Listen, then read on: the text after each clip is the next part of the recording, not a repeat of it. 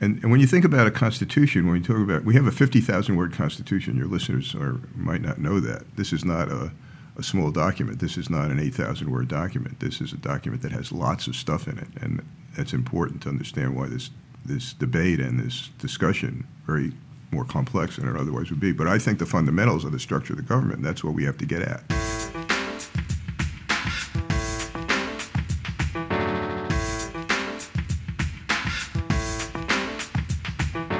Welcome to What's the Data Point from Citizens Budget Commission and Gotham Gazette. I'm Ben Max from Gotham Gazette. And this is Carol Kellerman from Citizens Budget Commission. Thank you for joining us on this episode. Um, we are on Twitter at Gotham Gazette, and CBC is at CBCNY. I'm at TweetBenMax.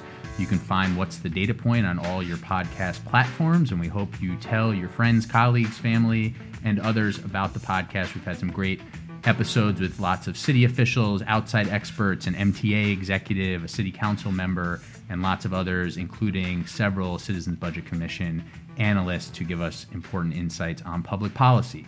So today we're joined by one of the smartest, most knowledgeable people in the entire state of New York, and I don't say that lightly. Uh, that is Gerald Benjamin. Uh, he is the Benjamin Center Director and Associate Vice President for Regional Engagement at SUNY New Paltz. And yes, the Benjamin Center is named after him. Uh, he's been on faculty there since 1968 and has held a variety of roles at the school, uh, winning many prestigious honors.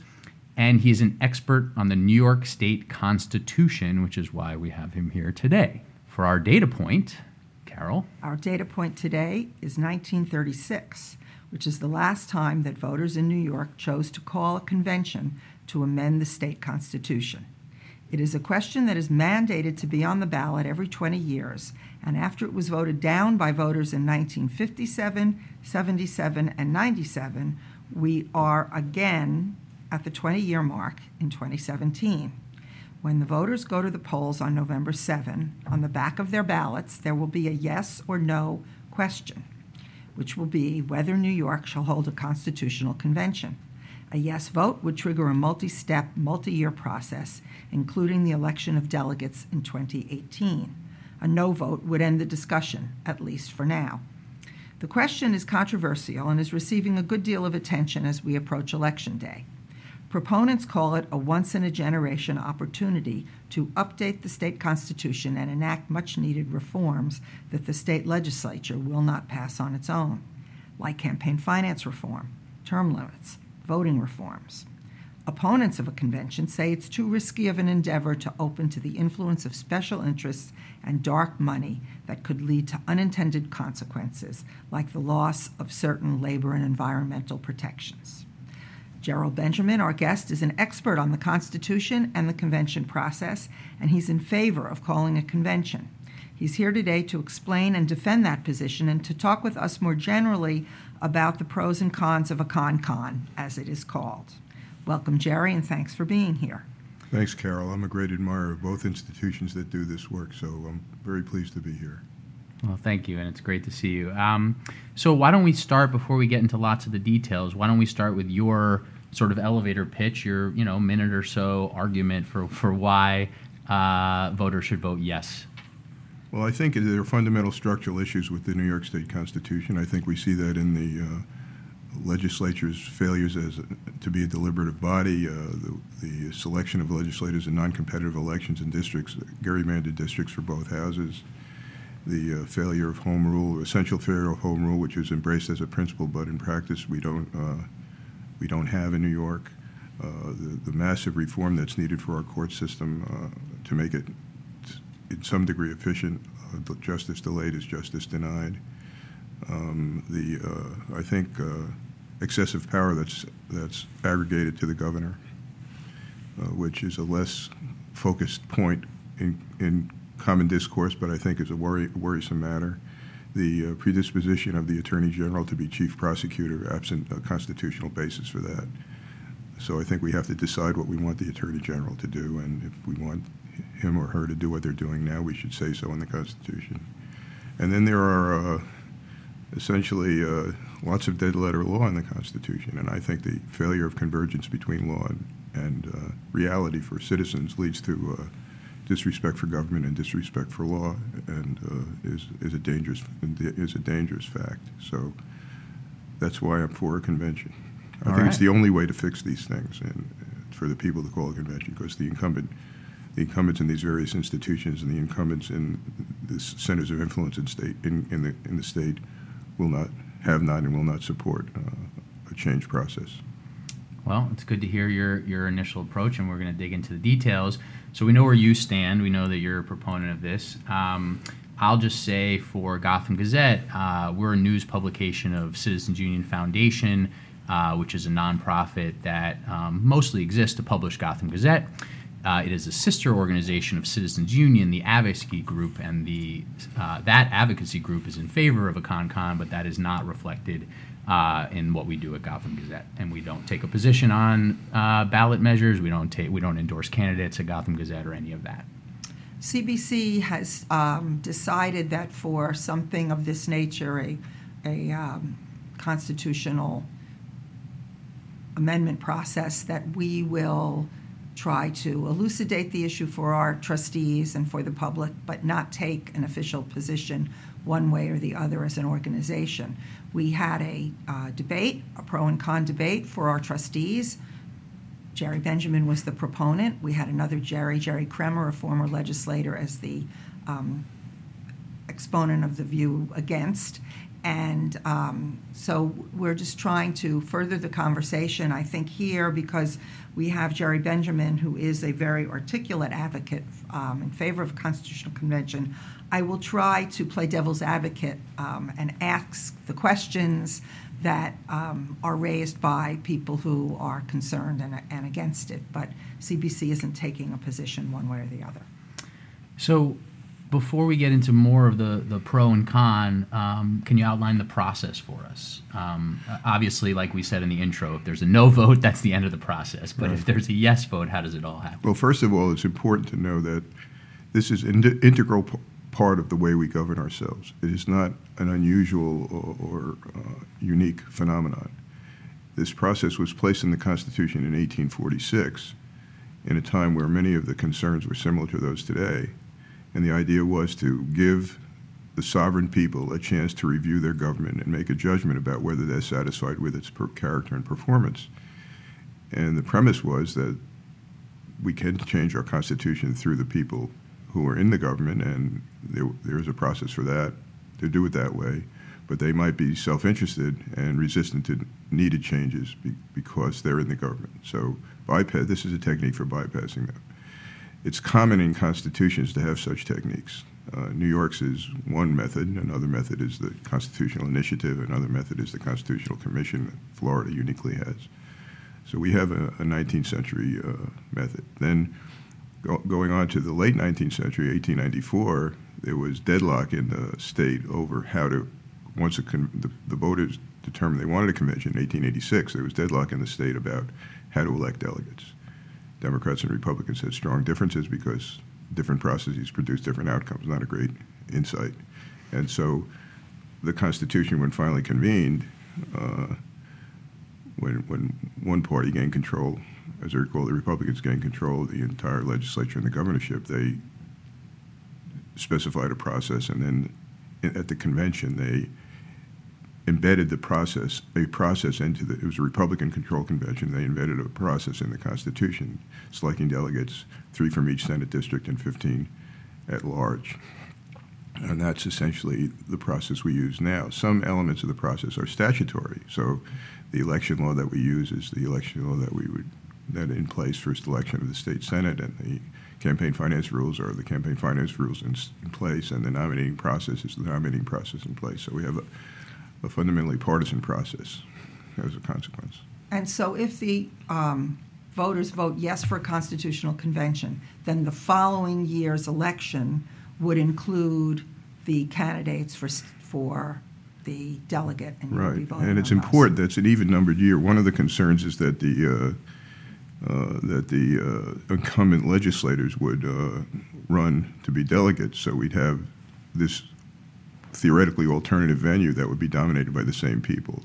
Now, that has not been as great of, uh, of uh, historically. That hasn't been. That's been happened, then it's important, but it hasn't been as dominant and controlling as people have presented it to be. But when you have the simultaneous election, there's a certain disincentive to run for one person to run for both offices at the same time. It raises questions in the voter's mind and creates a vulnerability. A number members I've talked to said that that would be that would preclude them from seeking uh, a position as delegate. I'm sure it would not preclude all sitting members. But this is this uh, this process of selection to many opponents is the critical reason that they are concerned because as you say it's an election so there will be democratic nominees and there will be republican nominees and the idea that somehow this is going to be the people as you put it um, is hard to envision that it's going to be easier for people even if they're not current elected leaders they will be people who are part of the political process now and that um, they will run because they know how to do it and they know how to get on the ballot, and that outsiders, independent people, average citizens will find it much more difficult not only to get on the ballot but to have the resources to to campaign. Um, so, what's what do you say about that? Well, I think that's I think you've summarized the argument quite well, and I, I think that uh, there are two or three things to say about it. First of all, in the I was involved with this process with Mario Cuomo in the last cycle, and uh, we had recommendations about process changes. And those those recommendations, uh, that referendum failed in 1997, as you noted. And the, following that, the statutory and constitutional changes to respond to some of these process concerns were proposed and entered into the Senate and Assembly hopper but nothing was done because the people who can make those changes are hostile to a convention and they don't want to they don't want to respond in a way that would facilitate or ease concerns. So that's number one. Uh, number two, there's been a vast mobilization of, of new players uh, following the presidential election. In New York, mostly at the left center, not on the right center, I think. So that leads to a degree of, uh, of entry of less established figures, potential entry of less established figures. Uh, three, and this is uh, not necessarily encouraging for advocates like who want less uncertainty, not more uncertainty. Uh, multi-member districts are a red flag in, under the Voting Rights Act. So we have multi-member districts being used here. So if we authorize a convention, um, it's likely that we'd have litigation a challenge under the Voting Rights Act. So, well, why is that? Uh, why do I mention that as an advocate? Well, because that will be a, proce- a, a process change driver. So we can't get process change before the vote. We can only get process change after the vote. Now, the degree to which we, that's predictable is an interesting question. Uh, I think that we could get uh, uh, rules that would uh, assure minorities being effective in their choice in Senate districts, and we've made some suggestions on that. I could talk about the specifics uh, from a federal judge. Now, if we could get it from a federal judge, that might motivate the legislature as it has on redistricting matters. So it's it's not a simple matter, but uh, but I think that the uh, and the final thing to say about this, this point is that people who care about politics are get involved, and people who care about politics are, are, are, are, already involved in many ways. So the people who are attracted to these options, like people like me, are not uh, sitting, may not be sitting in public office now, but have held public office, have been engaged in public affairs, and so on. And uh, that's un- undeniable, but not a bad thing necessarily, in my opinion. Let me zoom out for just one quick second, make sure that um, listeners who aren't intimately familiar just caught some of what was said. If the if there is a yes vote, delegates will be on the ballot in 2018. Uh, as Professor Benjamin said, it's the same year as all state level elected officials will be on the ballot, all of the assembly, all of the state senate, governor, comptroller, attorney general, etc. So it's a state election year. It would add in this delegate uh, election process. Um, three delegates per state senate district, of which there are uh, 63, and then 15 at large for the right, state. So 204, uh, there would be 204 uh, delegates at the convention. And you're saying that if there is a yes vote, there may almost immediately be litigation to change that delegate election process? Well, if you if you to specify, if you have three people elected from each district, and uh, there's a, a minority in that district, the minority might be denied effective choice under the Voting Rights Act, be determined to be denied effective choice. Now, it's kind of interesting because we have 14 uh, Senate seats now that return racial or ethnic minority members. We have uh, far more women in the in the legislature than we used to, used to, although not not certainly proportional to the presence of women in the population. So the uh, convention that would be held would be far more diverse than any convention ever held in New York. So that, but notwithstanding it, almost automatically, but notwithstanding that, there might be challenges under the under the Voting Rights Act. So delegates are let's fast forward a little in the process. Delegates are elected in 2018, let's say. All this assumes a yes vote.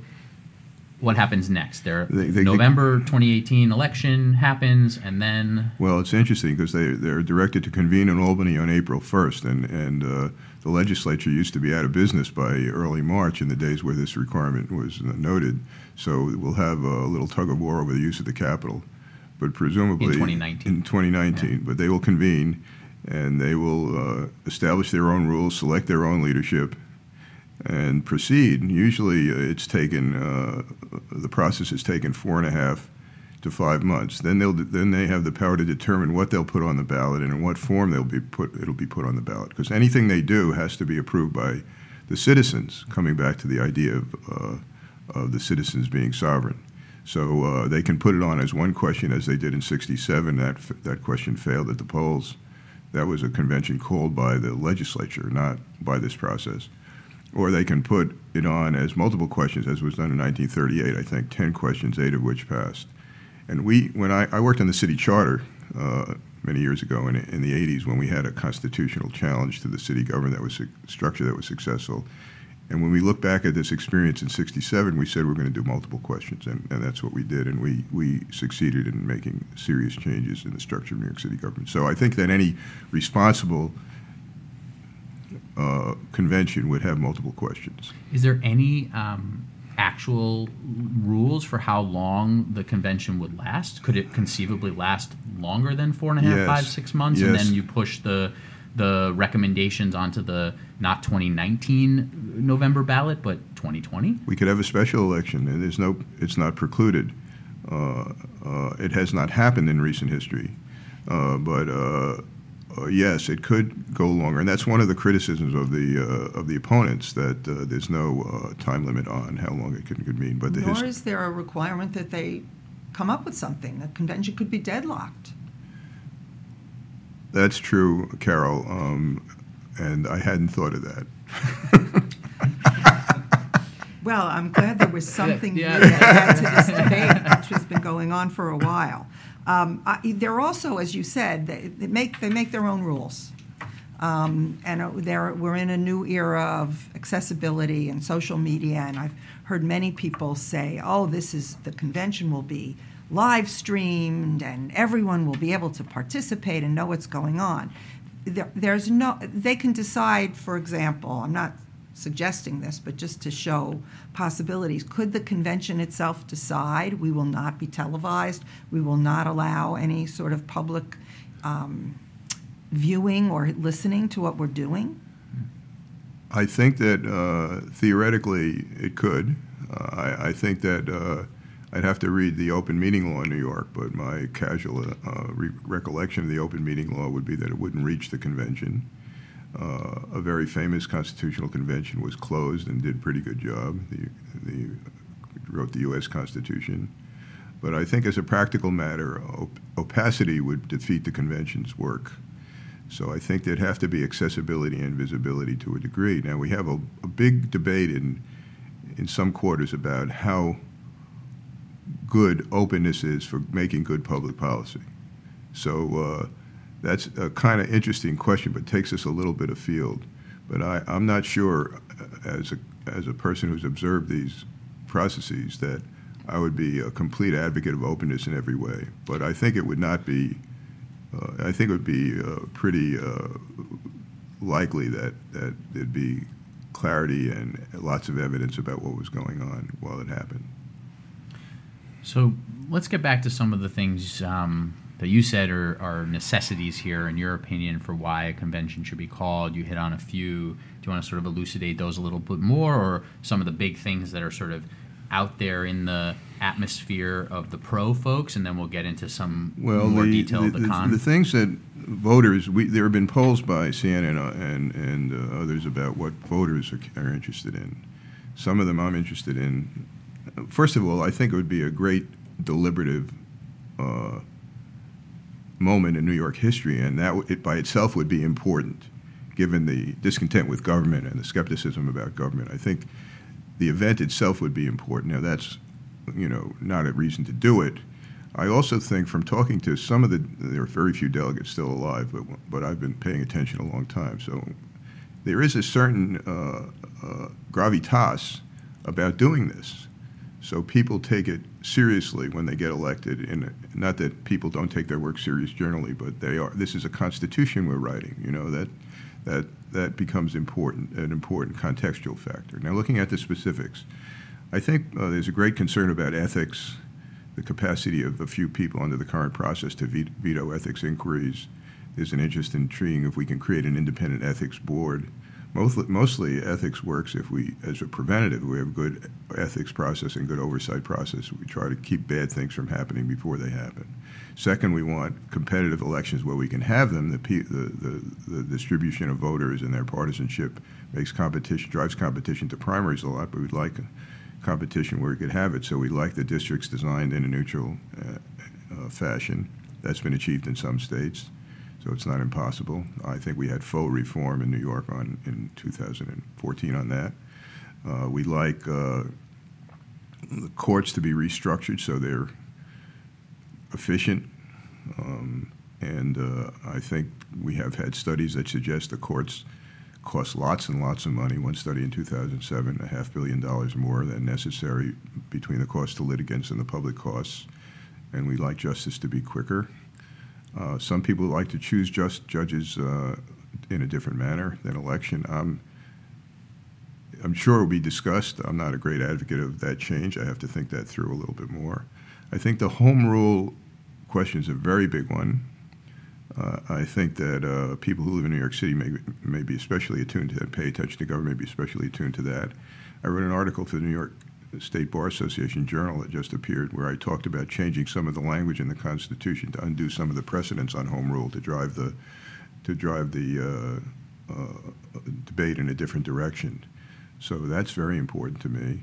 I think the budget article needs to be reconsidered. I don't. I think it's being it's been distorted as far far beyond its intent and on our predisposition to drive lots of substantive matters into budgeting. It's not uh, healthy I, I, think we should be discussing and considering these matters discreetly, uh, and I think the governor is uh, preemptive of the legislature. So at the same time as I want legislative reform, I want an empowered legislature to a certain degree, which is some people regard as contradictory, but I, I don't, I don't. I think that they're they're equally they're they can stand together without being contradictory.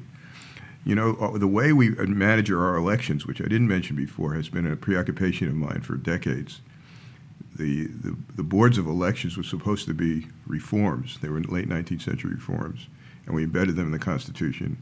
I think we should have neutral professional election administration. I think we waste a lot of money, and we, we have a, an entry into our uh, process of, of a potential for corruption as a consequence of how we do it, and that can only be taken care of constitutionally. It's interesting when the feds gave us money after the 2000 presidential election to reform our the way we kept our voter lists and so on.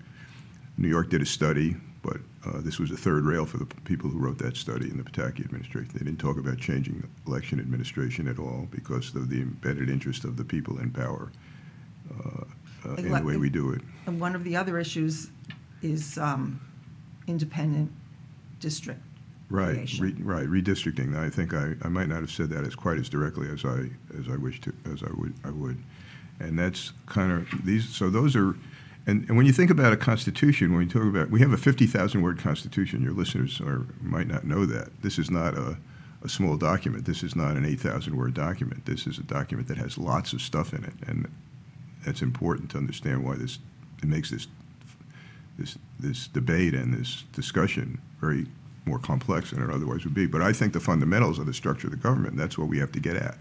That's what we haven't gotten at. This is the longest time since a convention in the history of New York.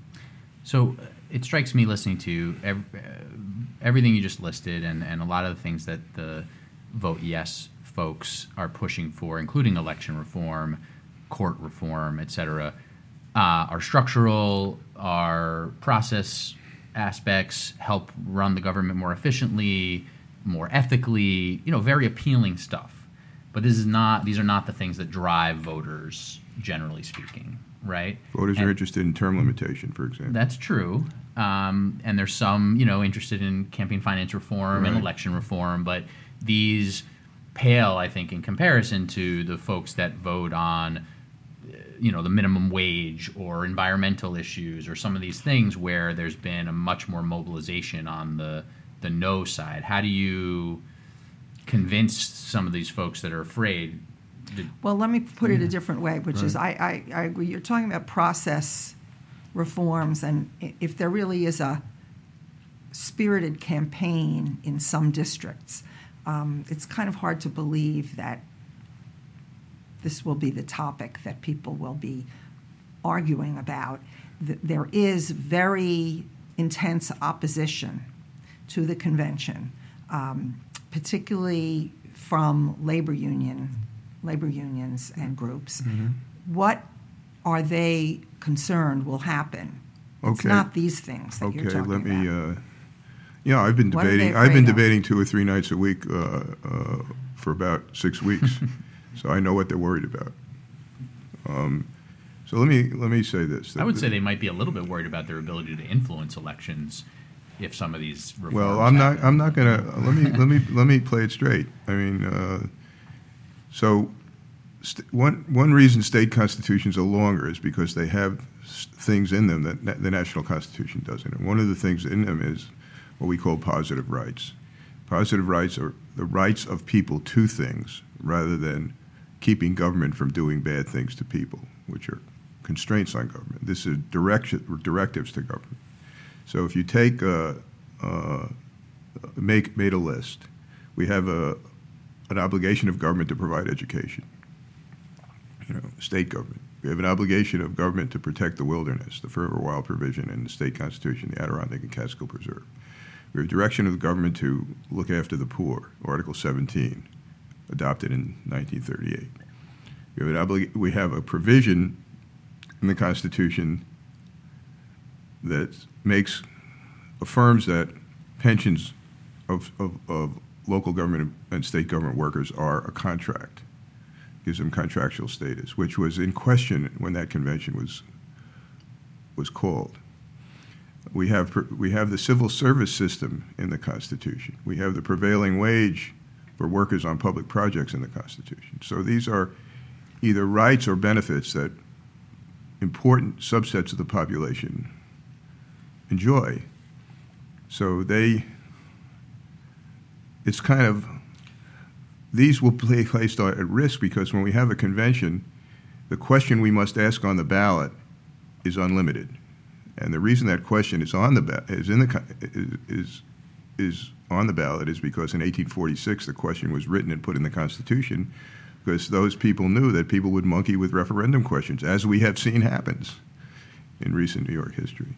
So we have this uh, risk to various constituencies that they perceive. Now, some constituencies are less uh, cohesive than others. For example, Tony Robinson, a very well-known professor of environmental law at Pace University, has talked about the extension of environmental protections to water and air. And uh, so there are some environmentalists advocating a convention. Not, they're not all opposing a convention. But these risks are causing leaders of the labor movement to say, look at the, look at the environment. Look at what's happening in other of the states uh, to unions generally. Look at what's happening nationally. Look what happened in Wisconsin. Look what happened in bankruptcies in, lo- in certain local governments across the country. They are going to take your pension. Well, of course, your pensions can't be taken under the U.S. Constitution for people who now have them, nor can they be taken from people who are now vested. But in the future, conditions for under which pensions might be provided, or the kinds of pensions that might be provided could be changed, as we know that happens now under the Constitution with new tiers being defined. So the opposition has been mobilizing people through fear of change and fear that their change will have a particular negative impact on them. I've been arguing that the prospect of those things happening is very small in New York. They've been arguing that people like the Koch brothers will come in with big bucks and capture the convention and make bad things happen, which I think is a, a, Soros could come in and make good things happen from their point of view, I suppose. But I think both of those are very unlikely.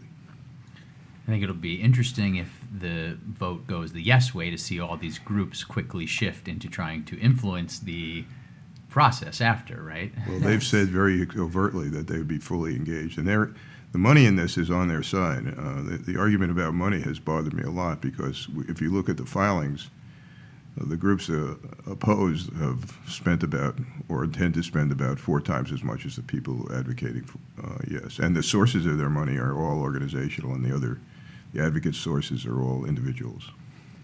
You mentioned, uh, and we're just in our last few minutes here with Gerald Benjamin of SUNY New Paltz, a proponent of uh, voting yes on ballot question number one on your November ballot on the backside from the candidates. Uh, I should mention, by the way, that there are going to be three ballot questions. Right. ConCon is number one.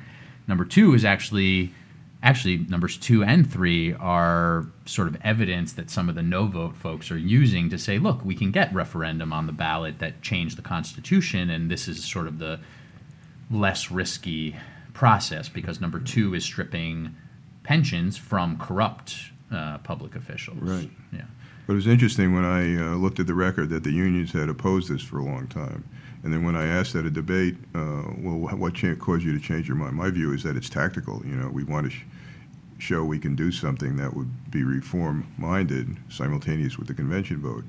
But they said, well, they took out. We, we, we, we were able to take out the application of this constitutional change to non-elected officials, so we're comfortable with it, which made me a little bit uh, skeptical. I mean, you know, corruption for people who's who are uh, public employees is okay as long as they're not elected. I didn't think I didn't like that very much. Yeah, that's that, my that's my formulation of the answer. The other, yes, um, you know, go ahead and do it if you must, but let's control what it says to keep it limited. Right. But the the other thing is that people would say we've really gotten to a kind of a point of beyond disaster before something that seems relatively straightforward even makes it uh, to the ballot as an amendment, given all of the terrible things that have happened um, before even this relatively right. narrow amendment right. made it to the ballot. Well, the other the other thing I. The, the, the, I've been running into this argument. We've changed the Constitution over 200 times. We can do it through the legislature. So my response to that is to take out a list of amendments and read them. And the amendments aren't about the fundamentals of institutional relation. Not, not if you go back to 20, 1929, they are. You go back to Al Smith, they are. But recently, in the last 75 or 80 years, they're most, almost all about changing the details that are there because it's a different kind of constitution than actual, how much money a particular government can borrow, what the limit is, what what the uh, number of points you get if you're a, a, war veteran from a recent war as opposed to a veteran who hasn't been uh, wounded. Uh, you know, those kinds of uh, details are addressed in amendments, uh, but not the fundamentals of government. There are we did change the way we elected the Court of Appeals in the in the 70s. We did make the uh, Constitution gender neutral, which I thought was symbolically very important. But most most uh, of the uh, amendments allegedly made be, to, to demonstrate the process is allegedly effective are de minimis. They're not they're not consequential. I want to make two quick points and then ask one final question. I don't know if you have anything else you want to bring up, Carol, but. Um, you know, I think it's interesting. You mentioned home rule, and um, you know, this is something that's obviously been here in New York City a big source of frustration for people, including the current mayor. Um, and you know, it's interesting that the current mayor, Bill De Blasio, um, who also likes to talk about reform and how dysfunctional Albany is, uh, is against the Constitution. He obviously has a lot of labor ties, and he's talked about sort of some yeah. of the risks. I thought that was the, the worst political judgment of this whole of this whole uh, Mishigas, as we say in, Yiddish.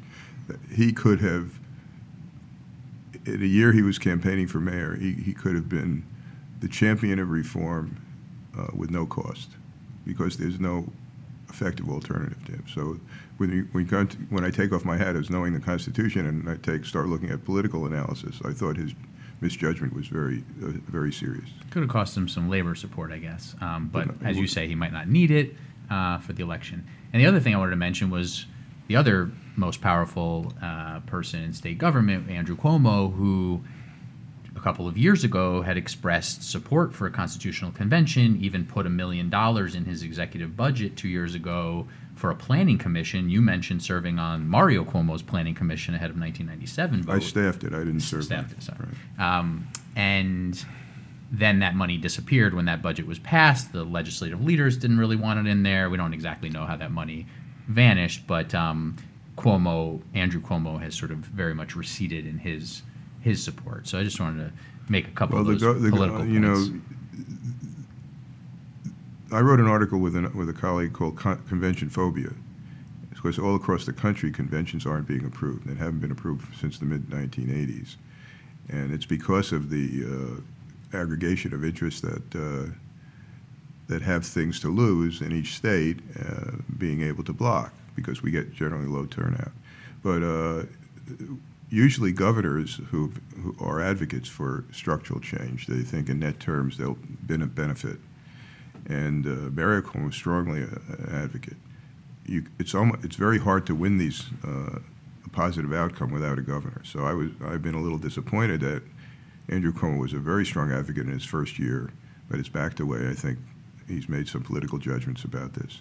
The, the million dollars is interesting. I was very disappointed, and uh, the New York State Bar Association called for preparation. Preparation is the other single most important thing to make some to, to get a positive vote. You have to show you're prepared. You have to have executive leadership in the state, and uh, somebody took me aside and said, you know, this was a, a drop dead uh, proposition in the budget negotiation. The legislature said, we're not going to pass the budget without the removal of this million dollars. Now, I don't know, that's rumor and speculation, but uh, it seems logical to me that they, they, they don't want it, and uh, others have to consider that. People who want to influence them have to consider that. People who want to get them to do things have to consider that.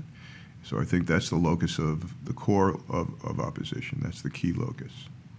Well, when he talks about it now, um, to the extent that he does, the governor talks about the concerns about the selection process as something that he would he had hoped would be corrected, that we could have had legislation that would have specified you couldn't um, be in elective office and be a delegate right. and some other criteria, and that that hasn't happened. He doesn't say, therefore, I'm against it, but he does bring that up as a concern. Right, and you know about this million dollars, I we I haven't discussed this with anybody, but you know, a million dollars is largely symbolic in such a in this case, isn't it? If you wanted to create a commission to get ready for the convention, you could do that. There have been many right, state right. commissions. The, that, One was just appointed recently for the you know come up with a revenue source for the MTA. They have a plastic bag. You don't you don't force, need yeah. uh, specific funding to right. create. When we, when Mario Cuomo did this, I, Peter Goldmark was head of our commission. It was funded out of uh, by the governor's office without an appropriation, and the legislature was uh, resistant then. The last time the legislature got on board was in 1957 uh, when when Nelson Rockefeller was famously uh, chairman of, of the commission, and you know Harriman was. It was argued Harriman elevated the person who defeated him. You know, that was the. But the legislature has until 57 had historically provided resources with the governor to study and prepare, but since then it hasn't happened. So I guess we'll leave on this final final question, final thought of how the vote is going to go. Um, we've seen a lot of opposition uh, being wrangled by the by the no side among labor unions and other activists, but then you have reformers trying to rally. And I think one thing that you hit on that's very interesting is this sort of um, dissatisfaction with government um, sort of feeling that's that seems to have grown more and more in recent years. Is that enough to carry it over well, the finish have, line? classically uh, the polls show you're far ahead. The more distant you are from the vote, you're, you're uh, if you're an advocate, the, the support atrophies. People are inclined to like the idea, but they don't know anything about it. They're very vulnerable. It's not very deep, so they're very vulnerable to uh, argumentation against. Um, our we have a committee for a constitutional convention. It has a hundred and some members. Evan Davis is the head of it. Uh, we have seen polls that show things competitive. You know, th- we're still competitive among among uh, likely voters. Um, we have still a few weeks to go, but there's certain quickening of interest, and I'm very appreciative of this uh, forum because talking to people in this way is a way of getting the message out when you're less resourced. So uh, I uh, think it's I think it's a fight. I, I think it's not going to come out as in, a, as in as lopsided a way as it did last time. Whether it's going to be a win, that's still I think uh, aspirational. Very good. Well, Professor Benjamin, we appreciate the time, uh, and uh, I appreciate uh, your efforts out there uh, with the the nature of the campaign you're waging. As you said, multiple uh, speaking events every week, and coming to join us here today. So, thank you for that, and thank you for joining us. Well, uh, thank you for having me. Pleasure to talk to you. Always. Bye.